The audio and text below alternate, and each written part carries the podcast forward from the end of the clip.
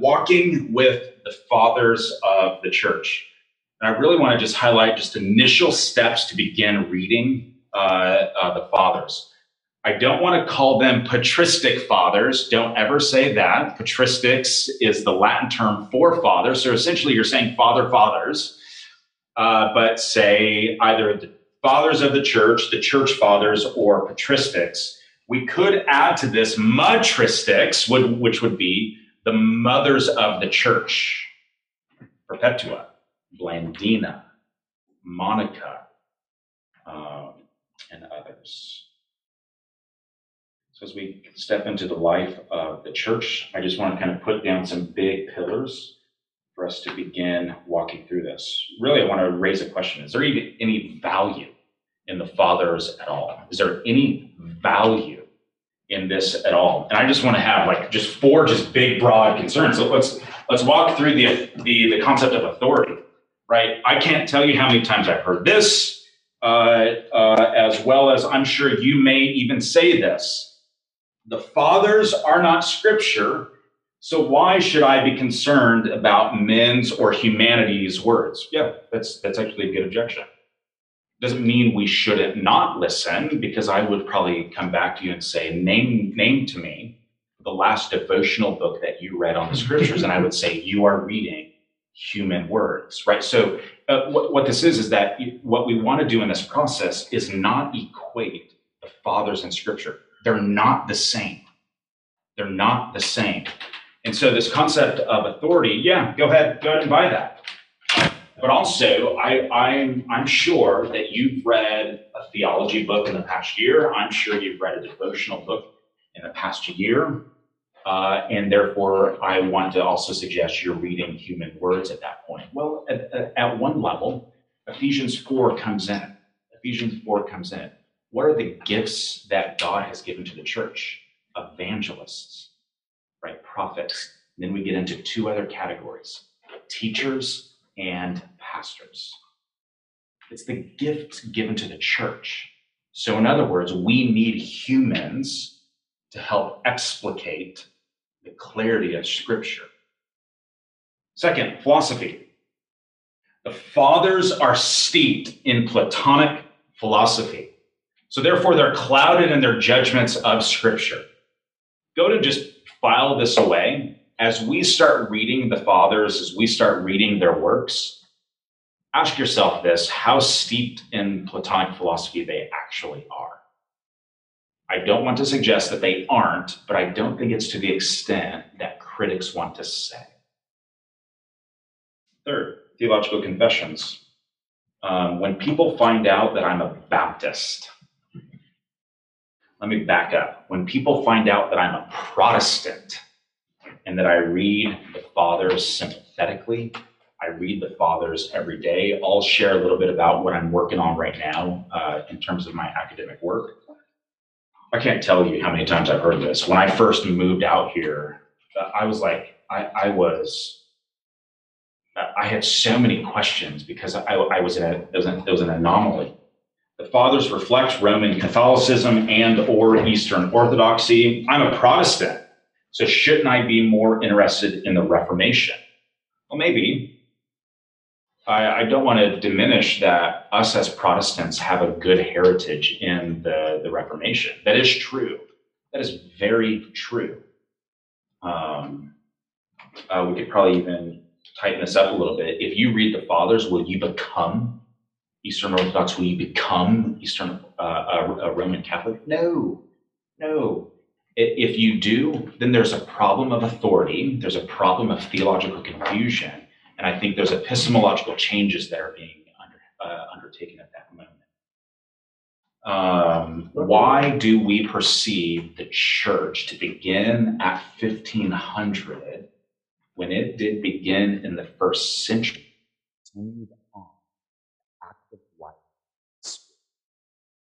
So there, there will be things that we glean helpfully from the fathers. There will also be things that will be like, nope, I don't think I can buy that. And we need to learn how to read critically and discerningly when we step into this theological vision. Fourth, temporal concern. The fathers do not reflect the concerns or interests of the 21st century. That's exactly right. Don't force them to become a 21st century theologian.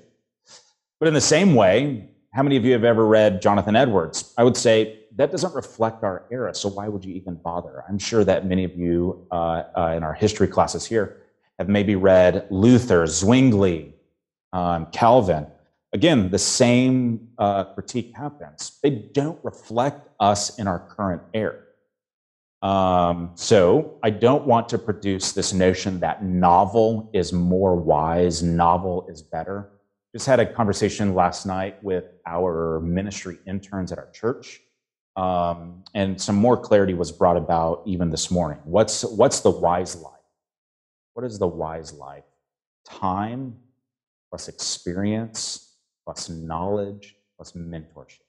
That's the wise life.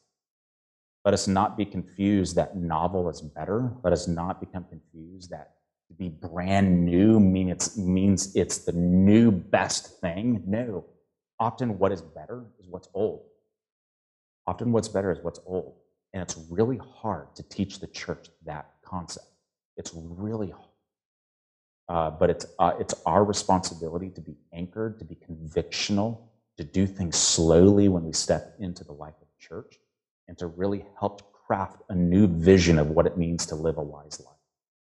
Wisdom, sort of corresponding both to time and longevity, like the concept of endurance. One of the things I really enjoy about Eugene Peterson, there's a number of things I don't enjoy. The one thing I really do is I love the principle uh, that he named. It's the title of one of his books. What did he call pastoral ministry? Obedience in a single direction, right? Obedience in a long single direction. That's good. That is good. Uh, do we have a question? I'm so sorry. Say that again. Yes.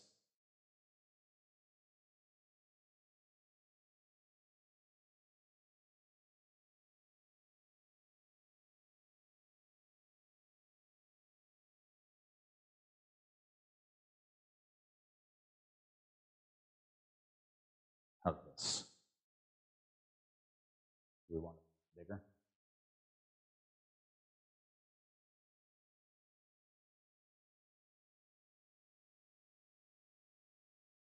I, I would like to see them. Is that is this okay? Is that a little bit better? Okay. Okay. What value? I want to I want to offer five ways that there is clear value for the fathers. Uh, there's going to be a couple items that we talk about that I want to just kind of tip my hand, reveal, and say, I unequivocally hold this. Uh, there's going to be other times where I'm going to say, nope, we got to we got to part ways there, and I want to try to navigate where, where, and how we can do that. So, what value might there be in the fathers? First and foremost, it is in the era of the fathers that they forge Trinitarian grammar and Trinitarian theology. If we were to sort of summarize what is beneficial of each era, like if we were to look back at the Reformation, what is one of the chief markers? We would probably say soteriology, right? That was a very clear marker of the Reformed era that was valuable. A clear marker of the patristic era is Trinitarianism. I wonder I, I just want to kind of plant this uh, out here in the classroom. I wonder what the market for our 21st century era. I have a hunch uh, it'll be anthropology. The community at large and the church at large is struggling to be clear, define what does it mean to be human.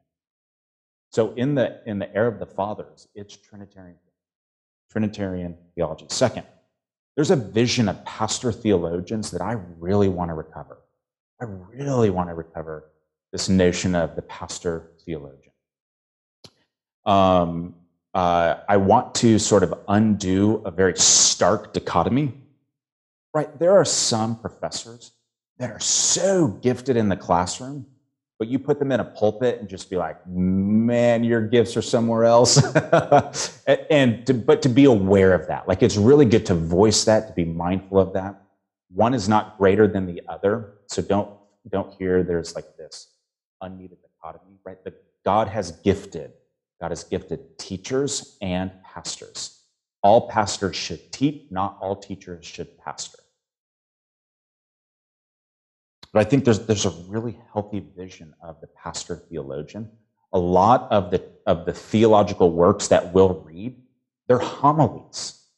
They're situated in discipleship relationships.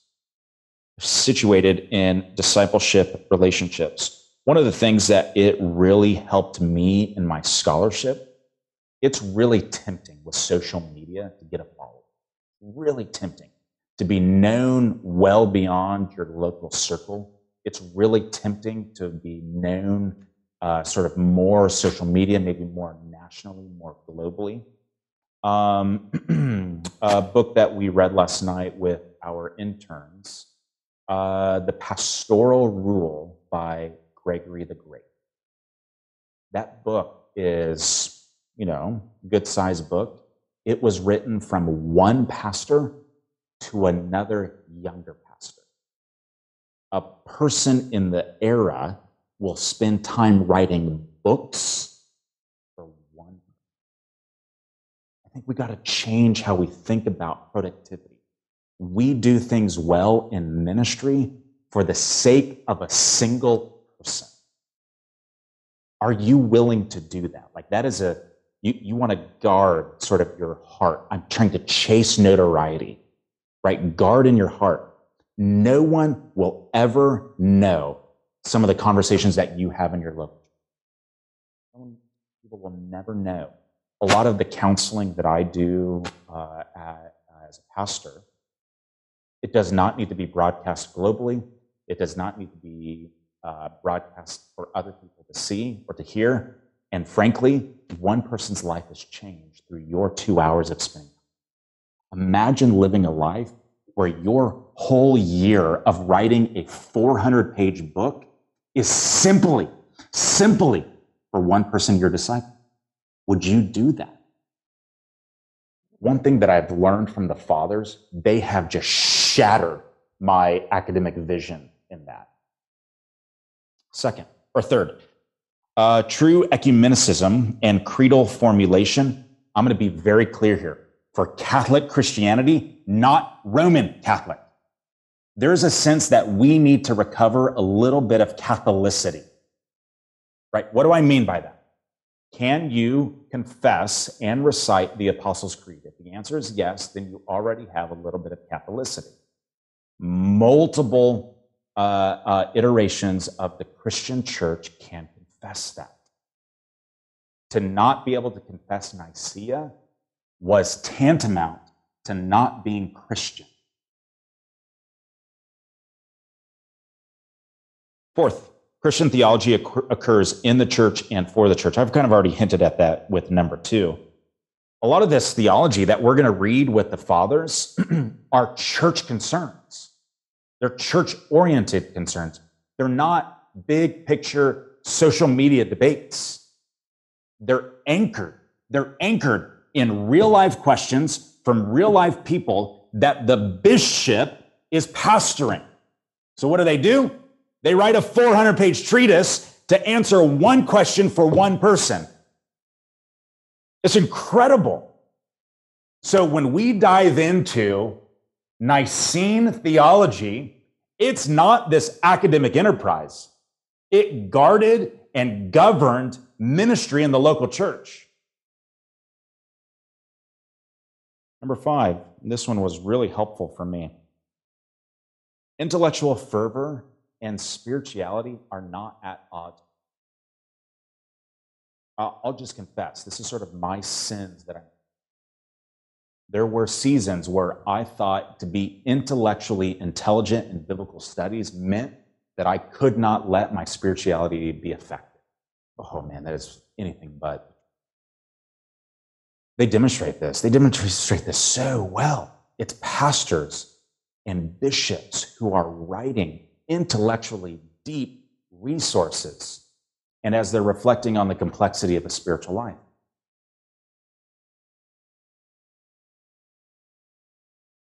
Why read the Fathers? Welcome to the feast. Welcome to the feast. I want to read this quote. Uh, it's by Christopher Hall. Uh, once more, my advice for the pages to come. This is learning theology with the fathers. My advice for the pages to come read slowly, listen carefully, and surround the entire process with prayer. If you find yourself drawn to meditation or worship as you read, accept this gift willingly and thankfully. Do not become discouraged or frustrated or disillusioned if the immediate relevance of the Father's reflections, insights, and arguments fails to appear. Oh, that we could cover that in right? Sometimes the best ideas are not immediately relevant. Patristic theology is occasionally complex, understandably so, because the God who reveals himself to us in the scripture, worship, prayer, and the sacraments is complex. Complexity, however, is different from confusion. And the reader who slowly chews on Athanasius' understanding of the nation or Augustine's thoughts on the Christian's hope for the future will discover flavors and textures and nourishment that may well last a life. Welcome to Feast. Welcome to Feast. Another item of why we sh- we ought to read the Fathers. I think it anchors us into uh, first principles. What's a first principle? Really important. If the first principle is absent, the whole system breaks down. In patristic theology, first principle always and without a doubt is Trinitarian theology. The doctrine of God is a theological first principle. Ecclesiology is not a first principle. Why? Because it's God who, it's God the Father, according to Ephesians 1, who elects, it's the Son who redeems, it's the Spirit who seals, and it's the triune God who then forms the church. Without God, there is no church. Therefore, ecclesiology is a second principle. As we learn theology from the fathers, it's going to help quickly orient us in theological first principles. Uh, there is a helpful image given uh, many years ago called, uh, it's sort of broadly entitled the theological triage. I don't know if anyone is familiar with this. Let's say many of us in here get into a car wreck. Aaron has a head intusion. Uh, uh, Andrew sort of breaks an arm, and I sort of get a scratch. When we go to the hospital, who are they treating first? The head, the, the, the injury to the head. Why? Because his arm can wait, my scratch can wait. Theology is very similar to this. Let's just get it out on the table. All theology is important and is valuable, but not all theology is equally weighted. If I get the doctrine of God wrong, I get Christianity wrong. If I get the doctrine of eschatology wrong, you'll look at me and just say, yep, we're all misinformed sometimes. Right? So all doctrine is very vital for the health of the church, but not all doctrine is equally weighted. One thing that the fathers show us when you're on the verge of martyrdom, what are you going to confess? I believe on millennial eschatology, and I disavow premillennial. No, that's not what you're going to talk about.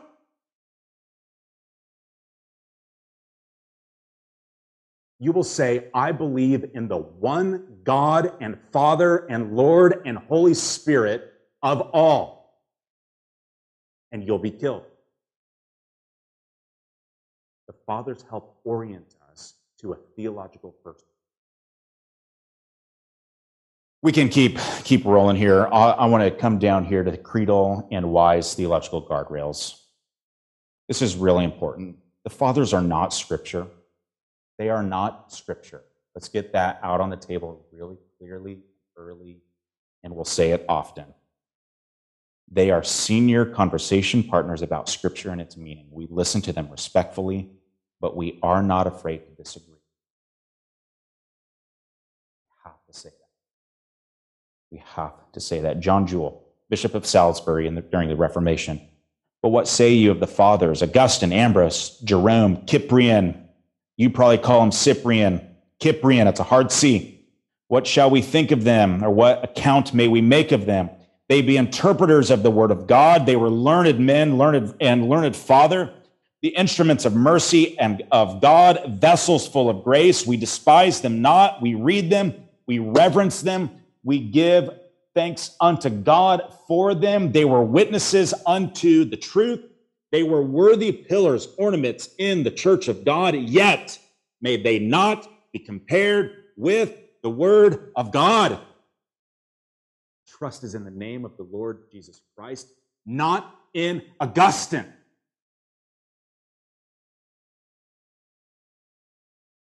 Sola Scriptura. Sola Scriptura has developed to mean something else in our modern era than it did in the Reformation era. I think. I think. So keep in mind, this is sort of a slow sweep of the hand, right? So obvious, obviously, when there's generalizations, it doesn't help. But sometimes sola scriptura has been redefined as nuda scriptura or solo scriptura, scripture only. And it meant like we can't go to any outside voices. No.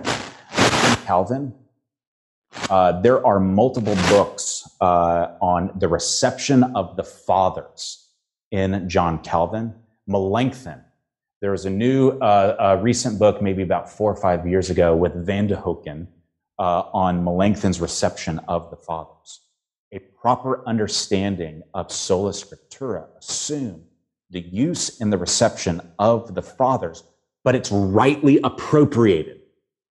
Scripture and the fathers are not equal. Scripture with the fathers subordinated was a helpful understanding of what sola scriptura uh, looked like.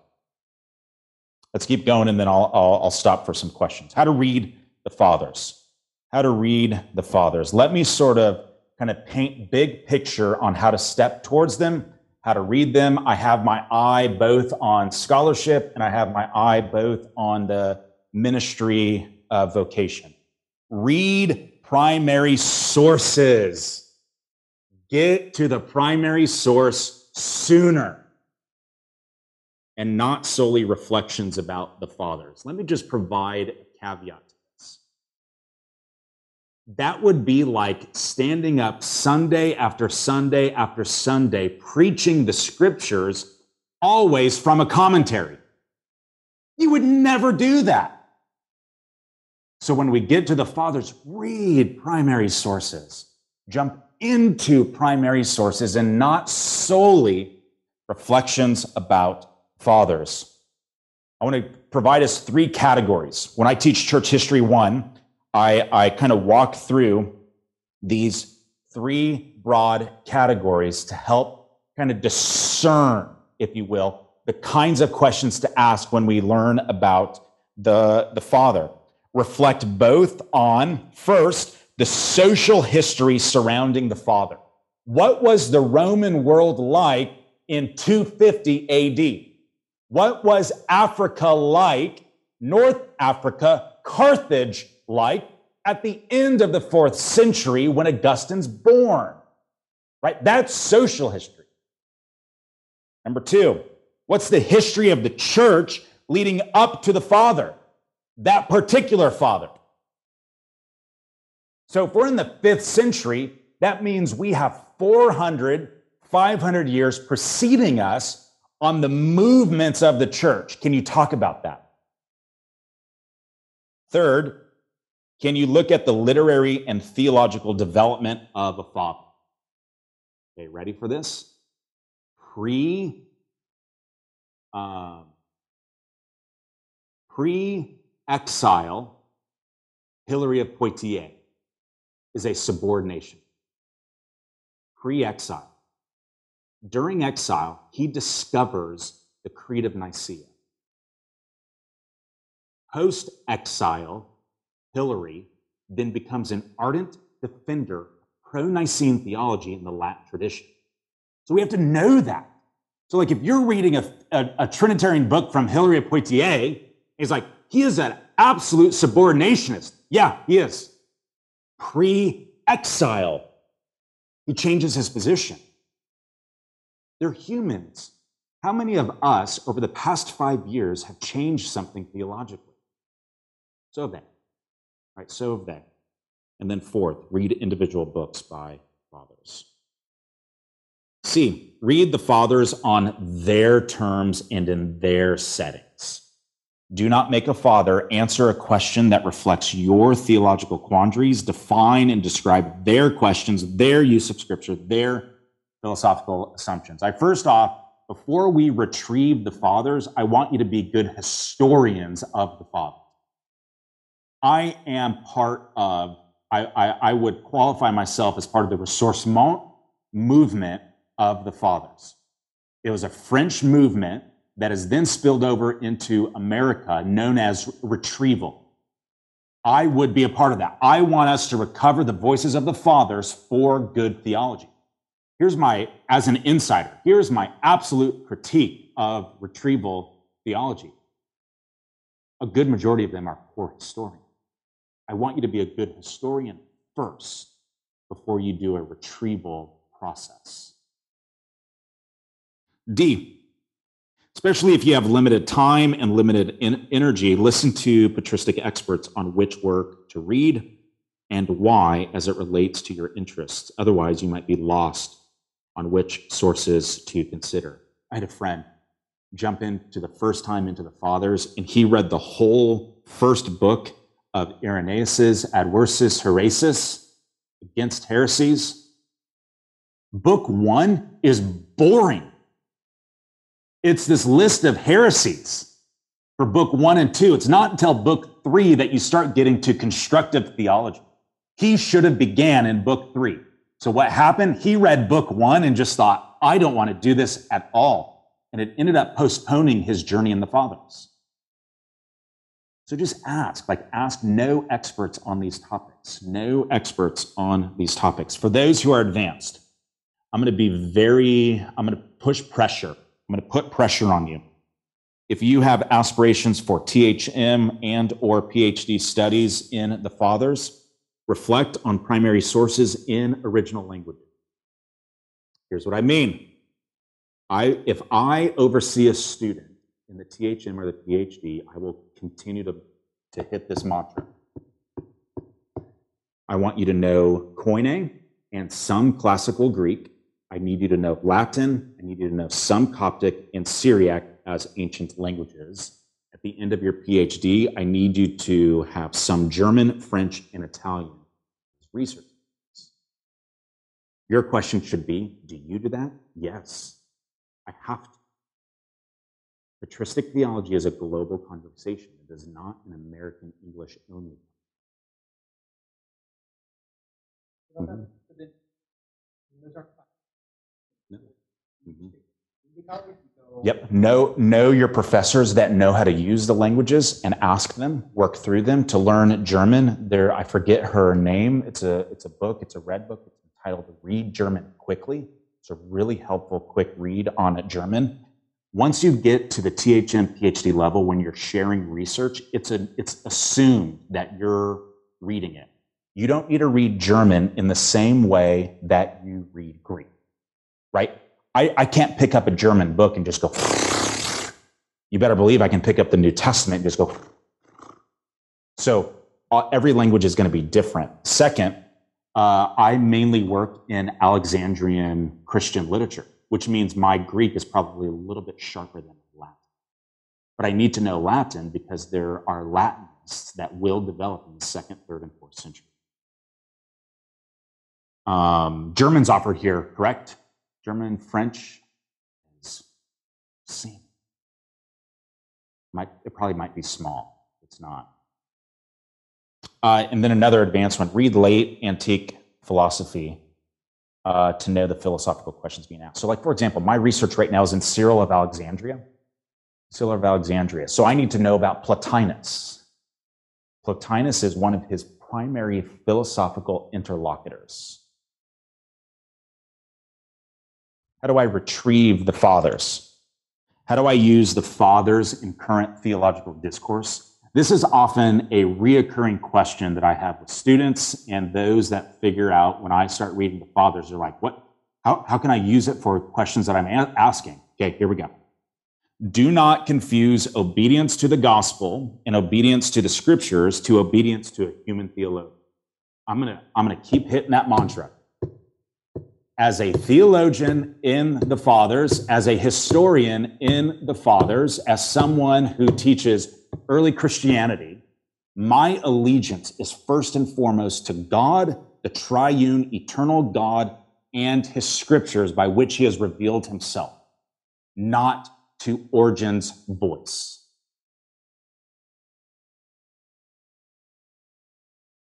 Here's one thing it's, a, it's an image to try to show you how people speak about the fathers when they're ill informed. How many of you have heard arguments say, but the fathers say this, the fathers say that? Okay, the patristic era is roughly 100 to 650 AD. 100 to 650 AD. Do not confuse one voice of the Father to speak for the whole era. This would be like saying, if John Calvin addresses a topic, is he supposedly representative of the entire theological vision from 1500 to 2150? No. Of course we don't say that. But when we say Origen says and then kind of jettison into the fathers say this, that's what you're doing. Right? That's what these people are doing. Right? So don't confuse one for the entire. You want to work towards ecumenicism. Is there more than one father? Is there more than one time period? And is there more than one geograph- geographical uh, region? At that point, you would be more willing to say the fathers said. Last, do not read and retrieve each father or each doctrine in the same way. This is going to be really important. Do not retrieve each doctrine and read each father in the same way. Read and model theological moves of the fathers for certain doctrines. Read and listen to the voices of the fathers for certain doctrines. Read and appreciate the voices of your heritage on certain. You need wisdom to discern. In other words, listen deeply and nearly unequivocally. This is me revealing my on pro-Nicene Trinitarianism. How many of you want to say Chalcedon? Chalcedon. Chalcedon Christology. Read and listen closely on soteriology and visions of soteriology. In other words, uh, we won't follow their soteriological you can probably read and appreciate some aspects of it, but probably not wholesale. Read and appreciate Origen's pre-existent vision of the souls. Please do not leave here saying, I, because Origen said souls exist before they were created. No. it almost sounds Mormon. Uh, if anyone is familiar with Origen and his legacy, there are five Origenian heresies over the, over the course of the early Christian. In other words, uh, uh, uh, after Origen dies, there's a small convening of theologians that condemn him. He's condemned five other times in a span of about 600 years.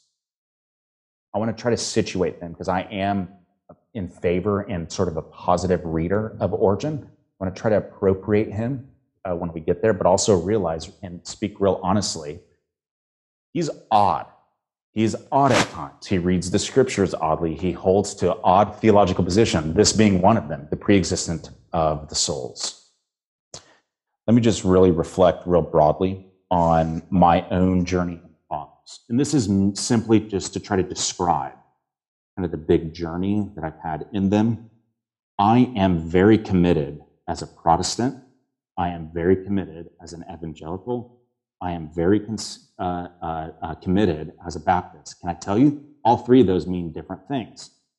When I say I'm a Protestant, I am generally uh, uh, reformed in soteriology, evangelical. I love the gospel and missiology. As a Baptist, I'm a firm adherent to credo baptism. So that means I get to read the fathers and be a classical Trinitarianist, right? So these three items, they mean something, but they're not threatened by my reading of the fathers. I've, I've, I've guided and walked with too many people that have just existential crises when they read the fathers for the first time and they jettison these items. No, I'm here to tell you there's no need to. There's no need to. My first real encounter with the fathers, I was, uh, I'll, I'll, share this a little bit because it's been asked of me. Why do I teach church history here, but also I, I teach Greek? Um, yeah, I have two degrees in New Testament and in patristics. As a New Testament student, I first came across uh, gospel criticisms and authorship concerns in the voices of the fathers. I had a great New Testament professor that made me read primary sources on authorship tradition. So, for example, Papias. Papias is considered one of the apostolic fathers uh, that talks about Mark and Peter. Uh, uh, sorry, that talks about Peter being the, vo- the voice origin of the Gospel of Mark. I don't know if anyone is familiar with this, maybe taking New Testament 1. So I, I, that, that just like opened my eyes. I thought, oh my word, this is, this is opening up a world to me. And it was Papias that did that. Papias is what sort of broke that open. Uh, it's really important to find mentors in the fathers. Not everyone's an expert, right? The, there's a funny meme that goes along, uh, that comes on. So it has a little bit of snark and sarcasm. So let me just vocalize. Uh, I enjoy sarcasm when it's appropriately applied. This is a kind of a humorous one because I, I, experience it uh, quite often right? Uh, like when medical, when people start giving medical advice, like doctors will have on their desk, don't confuse your Google search for my my my medical experiences, right? So make sure you actually sit down with someone who is an expert, right?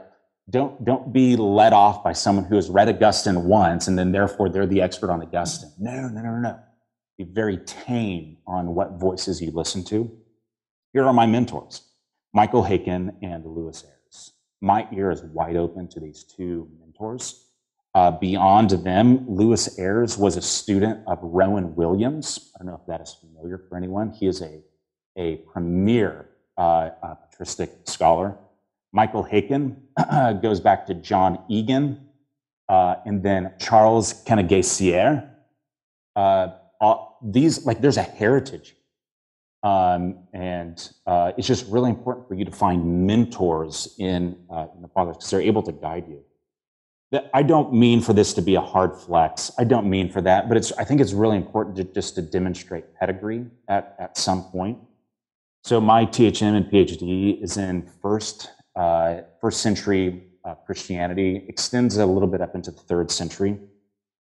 So I've, I've done a thesis on uh, New Testament, uh, gospel literature. Um, my um, uh, my PhD thesis was on Didache uh, and working in Didache. Have a commentary on Didache. Uh, both of those were done at Southern Southern Seminary. Uh, also working on a second PhD, almost done with it. Um, in fifth century Trin- Trinitarian and hermeneutic concerns, hermeneutical concerns in Trinitarian literature uh, in the fifth century. And so both of those were done with Michael, um, Michael at the patristic level, uh, first and second century, Lewis uh, there in the fifth century. Uh, there's a number of publications, right? I'm going to have you read a couple of my articles on spirituality, a couple on scriptural exegesis, a couple on um, what other one did I have you read? That's okay. It's beside the point. But it's just to demonstrate like there is someone who's committed evangelical, committed Protestant, committed Baptist. I, I live in this world and I'm not tempted to jettison this. So I, I'm, I'm wanting to try to anchor you. If, if you, as a uh, at a Baptist institution reading the Fathers, it doesn't have to threaten your theological heritage or theological. Obviously, there's going to be questions that come up and questions that that peek their head. Here are ways that the Fathers have, have really helped me. Historical critical reflection. There was a time in my spiritual heritage where inerrancy and, and resurrection were about to be jettisoned. Um, this was a number of years ago, number of years ago, but I thought inerrancy is not true. Resurrection did not happen. There were a number of reasons that led to, sort of to that to that item. Uh, here's what helped recover that. I discovered for the first time the Creed of Nicaea, and I thought, this is what sustains Christian identity. This is what sustains Christian identity, derived from the scriptures affirming then the resurrection of the Son. The second thing, obviously, it's going to be attached to that, is just spiritual reflection. There was a season where I thought, my spiritual dryness is so high, and it's rooted in my love of biblical studies. Right, I'm reading lexicons, I'm reading philology, philology stuff, uh, doing items within the Greek language, and I thought, my soul is so dry. Why is that? And obviously, there's other, you can, you can probably hear a storyline, right, being developed. And part of that was how can I read um, modern literature and be an academic, but not have spiritual devotion, right? It was a really hard dichotomy for me. And then I picked up Augustine. I picked up Origen for the first time, and I thought, this is intellectually heavy, and both of them are pastors at some point. Origen not for a whole long time, but he did tons of mentoring. And so here was my here was my wrestling. Intellectual fervor and spiritual dichotomy doesn't need to exist. You can be the smartest person in the room and be spiritually dry. The fathers teach us that you can be intellectually deep and have rich spirituality. And then the last one uh, I've sort of already reflected a little bit on this Trinitarian deficiency of modern theology. Um, this is where I feel like the fathers could help us. The fathers could help modern theological discourse on Trinitarian uh, Trinitarian doctrine, um, and, and that will probably continue to peek its head. What do they teach me? I, I, I, I learn from them each day. Yes, I read Scripture. I also uh, part of my part of my studies right now, I'm I'm working on a couple projects. Um, one on Cyril of Alexandria and his doctrine of the Trinity. Uh, that's uh, that'll probably come out in a couple of years. Um, it just takes a long time to dig up and write something good and meaningful. It t- takes a while to do that. And so, what do they teach me? They've sharpened my Trinitarian vocabulary. They've sharpened my Trinitarian vision. Um, so that, that would be kind of one, just kind of big item right there. Any questions about this in general? Any questions about this in general?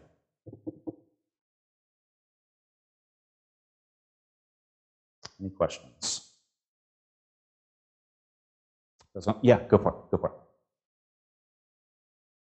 The in study yeah, like how did I how did I start navigating that? Yep. So I I started pastoring during my my MDiv, uh, my time during my MDiv. Uh, the the seminary that I chose, I just didn't know theologically left from right, and I thought I'm pastoring a church right now. I just need a local seminary. That was sort of that was sort of what governed uh, what I chose. It was in the second year uh, of my time at the seminary that I went to there were some good things there. There were some very poor things at the seminary that I went to. The really good thing was uh, they were so heavy on the languages. My language abilities as a master student was through the roof, and it really was in part due to my the, the school and the education and the professors that that I, that I was working with. The why uh, the why uh, THM, I started noticing. I started noticing in my heart a little bit of um, uh, lack of fulfillment and pastoring. It was really hard for me just to do that only. Where I had friends and colleagues that were like, man, I live, I eat, I breathe this stuff all the time. And I started noticing in my Greek classes that the questions that I was asking were flying over this my uh, my peer, the the stu- other students in the class, and I thought, why am I asking questions that no other students are asking? Or when I hear questions from other students, I thought, that's really simple. Why? Because it's on this page and this footnote. Like that's what I was doing at the time. Like, and so it helped turn a, a couple things for me. I thought, okay, academics might be in my future, and I don't know if I can pastor only. So this is why this is why they've really helped me rediscover the pastor theologian model. I get to pastor and I get to do academics, and they're not two different fields. That was really that helped recover that uh, idea for me. And then beyond that, it was uh, just confirmation from teachers and other other pastor mentors that I was with. And then, uh, like, what made you want to do a second page? Uh, I want I want to be proficient in my field. First century is very different than fifth century. It went right coming back to uh, if a father says, and you speak for this whole generation, it's like us saying John Calvin speaks for everything, even 150 years from now. Right? That's not true. Right? So in other words, the patristic field is so so big. That's why I did first and second century, and then jump to the end of proto-Nicene theology of the fifth century those are really kind of the, the hubs. What is the start and origins of Christianity? What is the most mature kind of section in, in the fathers? It would be like it would be like having your specialty both as um, it, uh, uh, I did a you do studies in uh, Martin Luther. Like let's say you're a Lutheran scholar, um, but then you also jump into Karl Barth. Like they're two really different but they fit within the patristic area, right? If we're if we're using that 650 years as a as an example. So to say that you're a Reformation scholar does not mean you're a modern theologian, right? Scholar, right? And so part of this was uh, the field is so big, so big, and I, I really want to be mentored in Excel. Yeah, it's good. And any other questions? Go for it, Aaron. What, what do you think is the driving force that's um, causing the Trinitarian deficiency in the? Yeah, that's that's really helpful. Uh, a couple things: shifting of first principles, uh, shifting of first principles, not knowing how to speak about metaphysics um, is going to contribute to it. Uh, modernism is going to affect it. Um, modernism being what is visible, what is physical, should come first and primary before spiritual. So at that point, social realms become primary, where the metaphysical, invisible world becomes secondary. So at that point, the material world is governing how we understand the spiritual world and not vice versa. Right? The spiritual world should govern than what we understand about the material world. And so it's a totally different philosophical construct. Probably in um, other circles, it's a it's a tie to certain visions of anthropology that are then driving how to view the doctrine of God? Yeah, it's a good question. Anybody else? Yeah, go for it. How can we, I guess, from like what, like uh, for yourself as I guess a pastor, but also as Yeah. a theologian, like, Yeah. how do you get that?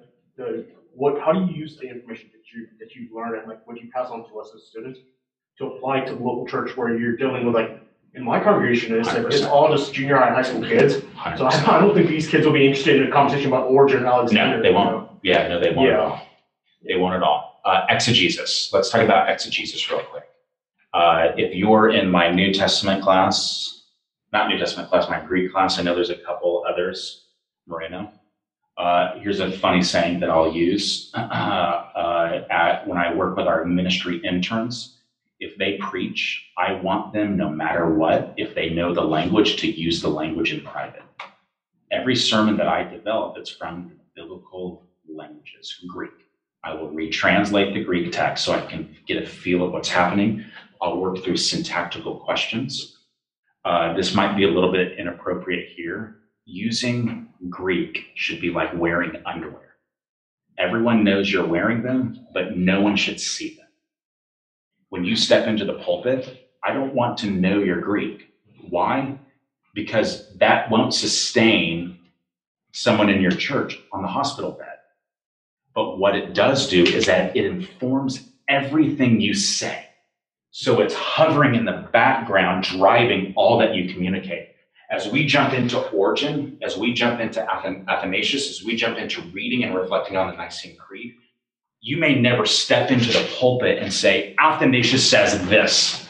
But here's what I do want the theological vision of Trinitarianism govern and guiding all that you talk about. So, for example, I think it's really important for uh, high school students and junior high, high students to know the full eternal weight of the Son. It's good to know his full divinity. Why? Because if he says who he says he is, then we need to listen to him, right? Those types of arguments. But a student will chime in, but in Matthew 24, it says, the Son doesn't know all things. He doesn't know the, the return of the Father. You'll be able to say, You're exactly right. Only in his incarnation. Why? Because he's limited by humanity and he has the same nature as the Father, eternal with him. It just should, it should govern how you talk. Good question. Anybody else? Doing okay? Can you scroll to the top of that section that you're on right now? There's a question I had, but I can't remember. Yep. Keep, tell me when to stop. Right there, yeah. Yep.